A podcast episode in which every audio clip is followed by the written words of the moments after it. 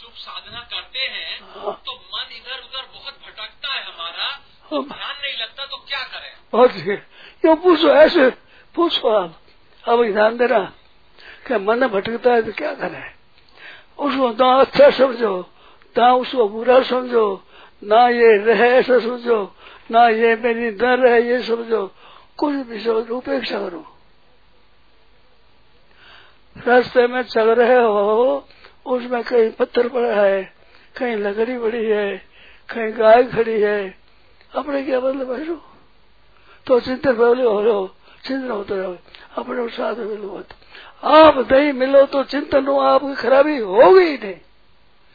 आप उदासीन हो जाओ। ना तो उन्हों चाहो ना उठो मिट जाए ये बांधो ये भी मत करो, मिट जाए। ना ये चले, ऐसे मत करो। अपने बेपरवाह। बेपरवाह बहुत बढ़िया बात पूछी है।